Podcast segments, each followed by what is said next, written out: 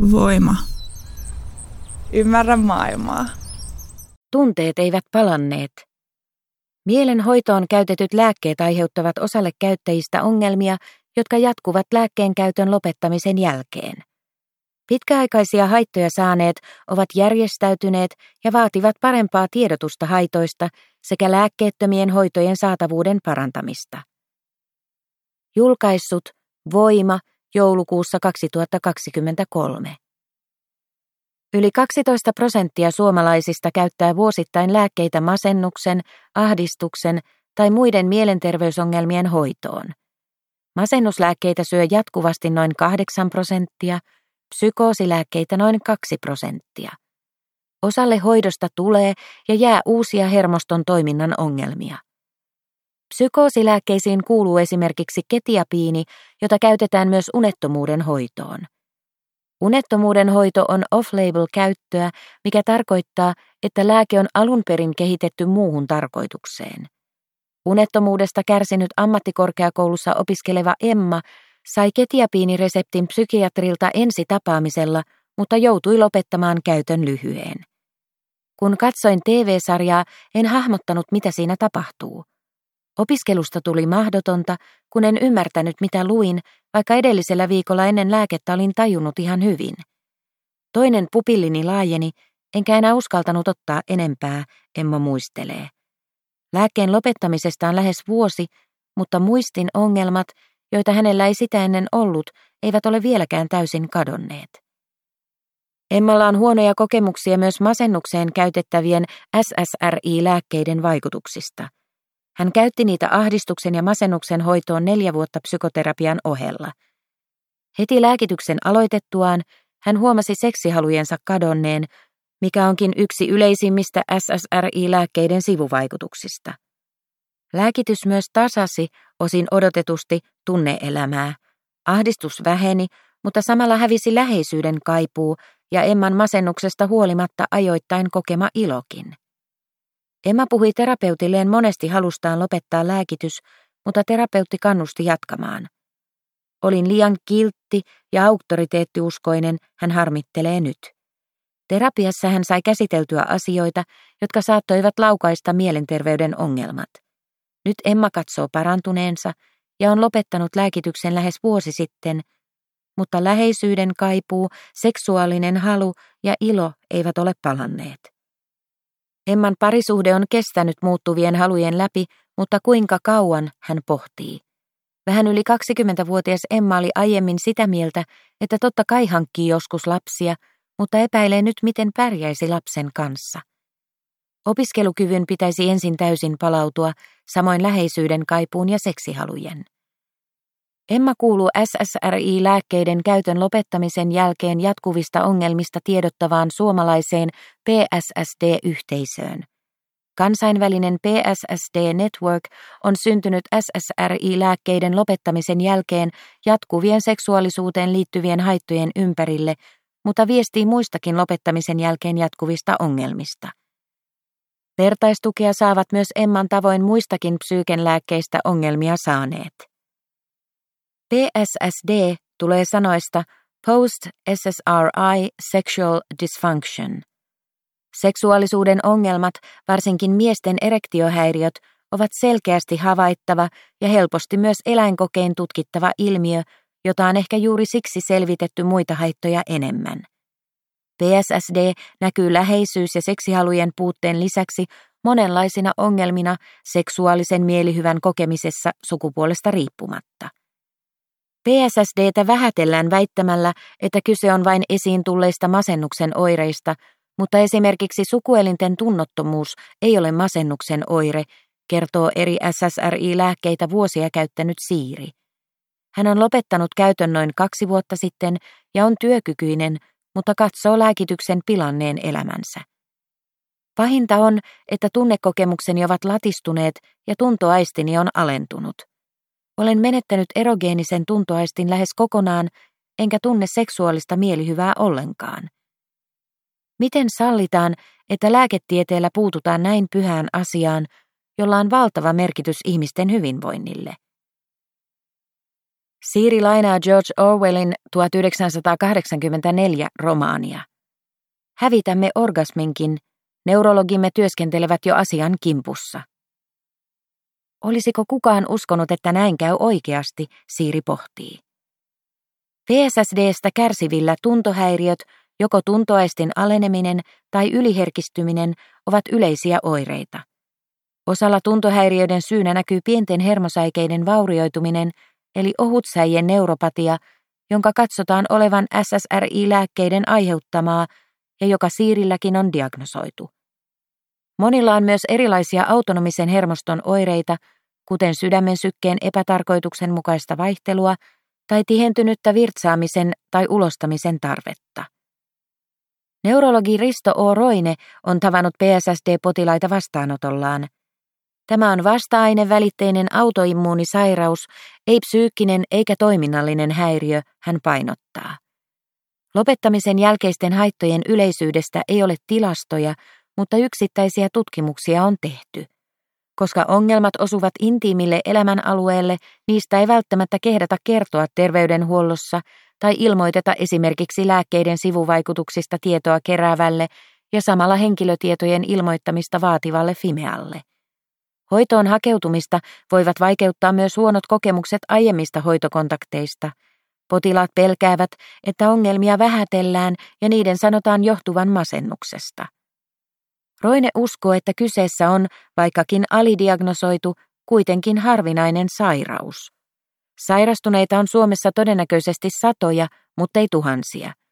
Roine on huomannut potilasmäärän lisääntyneen koronapandemian myötä ja osan oireista muistuttavan koronan sairastamisen ja rokotteiden jälkeen tulleita autonomisen hermoston toiminnan ongelmia, joita myös usein vähätellään. Siiriä harmittaa, ettei potilaita varoiteta psyykenlääkkeisiin liittyvistä riskeistä. Tuntuu, ettei meitä nähdä ihmisinä, vaan tilastollisina epätodennäköisyyksinä, joiden kohtalosta ei tarvitse välittää. Meille kyse on kuitenkin meidän ainoasta, ainutkertaisesta elämästä. Meiltä on riistetty mahdollisuus inhimilliseen elämään.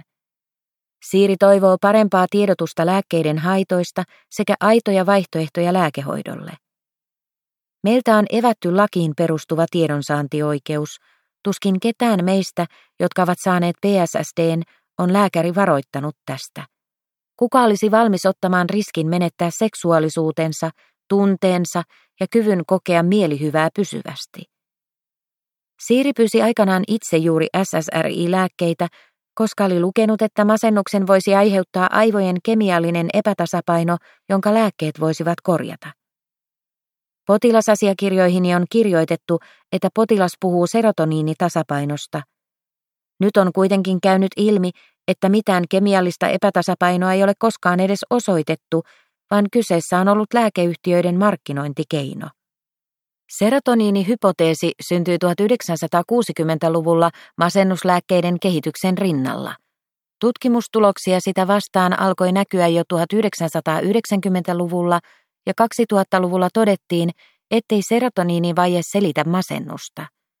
Nykyään ajatellaan, että depression taustalla voi olla eri ihmisillä hyvin erilaisia fysiologisia ja psykososiaalisia syitä, eikä siihen liittyviä mekanismeja täysin tunneta. Nykyisin pidetään mahdollisena, että joillakin potilailla siihen saattaa liittyä serotoniiniaineenvaihdunnan häiriöitä. Siiri on myöhemmin ajatellut omien oireidensa johtuvan psykososiaalisista tekijöistä, kuten vaikeasta lapsuudesta ja sen hetkisestä elämäntilanteesta. Siirin mielestä on ongelmallista, että lääkereseptin lunastaminen apteekista voi olla edellytyksenä joillekin Kelan tuille. Mitä vakavammasta haitasta on kysymys, sitä tärkeämpää on, että potilaalle kerrotaan riskistä, eikä psyykenlääkkeiden lunastamisen pitäisi koskaan olla sairauspäivärahan edellytys. Nyt tietoinen suostumus hoitoon ja potilaan itsemääräämisoikeus eivät käytännössä toteudu, koska riskeistä ei kerrota tarpeeksi. Auktoriteettiuskoinen ei välttämättä uskalla kieltäytyä lääkkeistä ja olla syömättä lääkkeitä. Risto O. Roineen mukaan lääkärikunta on jakautunut sen suhteen, ketkä painottavat lääkehoitoa enemmän ja ketkä ovat kriittisempiä, mutta PSSDssä ei ole kyse mistään yleisestä lääkevastaisuudesta, vaan pitäisi tunnustaa, että osalle tulee lääkkeestä pitkäaikaishaittoja ja pyrkiä auttamaan heitä. Roine kertoo, että PSSD ei vielä tiedetä parannuskeinoa, mutta koska kyseessä on vasta-ainevälitteinen autoimmuunisairaus, osa saattaisi hyötyä immunologisista hoidoista tai kiertäjähermoon, autonomisen hermoston tärkeimpään hermoon, vaikuttavista hoidoista. Roine toivoo aiheesta lisää tutkimusta ja parempaa hoitoa sairastuneille. Koska kyseessä on harvinaissairaus, hoitoon ei tarvita samanlaista näyttöä kuin yleisiin sairauksiin. Avun saannin vaikeuksissa erilaisiin ongelmiin näkyy terveydenhoidon resurssipula. Esimerkiksi Emma ei tavannut hänelle psykoosilääkkeen unettomuuteen määrännyttä psykiatria toistamiseen, ja lääkkeiden lopettamiseen oli vaikeaa saada asiantuntevaa apua. Emma toivoo, että mahdollisten haittojen vuoksi psyykkisiin ongelmiin kokeiltaisiin ensin lääkkeettömiä hoitoja. Ja lääkehoidossa pitäisi olla parempi kontrolli, pitäisi katsoa toimiiko joku vai ei, eikä niin, että lääkäri vaan antaa reseptin ja siinä se. Siirikin toivoo, että resursseja siirrettäisiin lääkkeistä psykoterapiaan ja matalan kynnyksen keskusteluapuun. Suomessa masennusta hoidetaan lääkkeillä. Masennuslääkkeiden tehosta kiistellään. WHO suosittelee ensisijaiseksi hoidoksi terapiaa.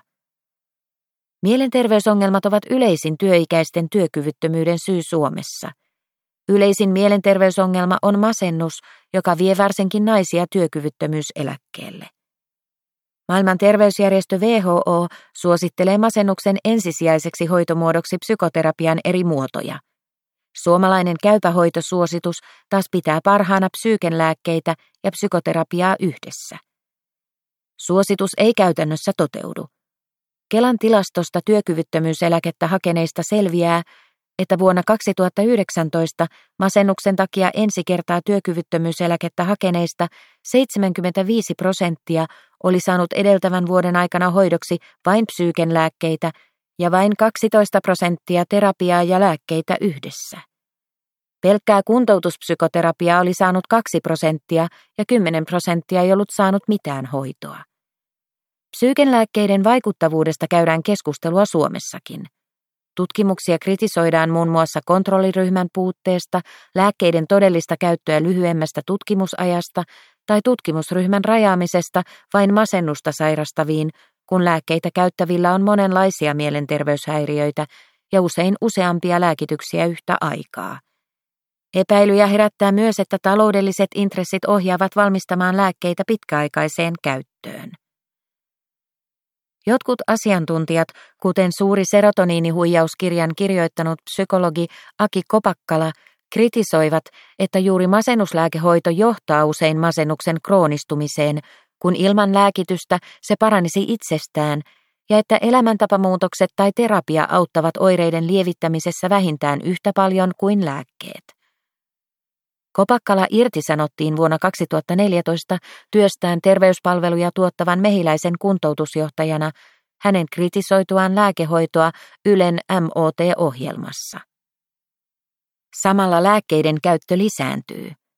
Eniten se on lisääntynyt 15-19-vuotiailla, joiden lääkehoitoa Kela tukee kolme kertaa niin usein kuin vuonna 2008. Heistä naisia on noin kolme neljästä. Viisi vuotta vanhemmilla naisilla masennuslääkkeiden käyttö on kaksinkertaistunut ja miehilläkin yli puolitoista kertaistunut. Kaikissa ikäryhmissä naiset käyttävät masennuslääkkeitä miehiä enemmän. Lääkkeitä on saatavilla psykoterapiaa helpommin. Pääsy Kelan tukemaan kuntoutuspsykoterapiaan voi olla vaikeaa.